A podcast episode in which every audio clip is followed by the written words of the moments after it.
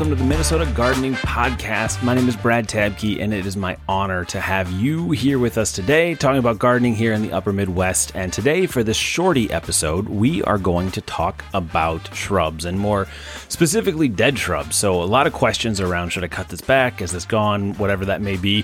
So, I just want to go through a couple things with specifically deciduous shrubs here today. So, if you have a shrub that is not growing back, I've had a bunch this year. It has been a rough couple of years on plants with our really cold winters and really dry summers and hot summers. They have taken a toll, specifically on shrubs. I've been noticing all throughout the upper Midwest and here in Shakopee and Minnesota specifically. And so, with that, if you have a multi stem shrub, that just is doing nothing. There's nothing growing at the bottom. There's nothing. She's a goner, my friend. I'm so sorry about that, but it is not going to come back.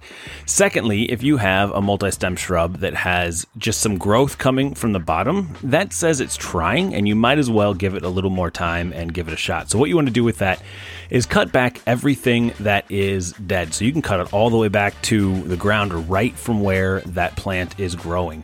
So, you can go ahead and do those right now, and then with single stemmed, shrubs. So some of our hydrangeas are single stemmed, burning bushes are single stemmed.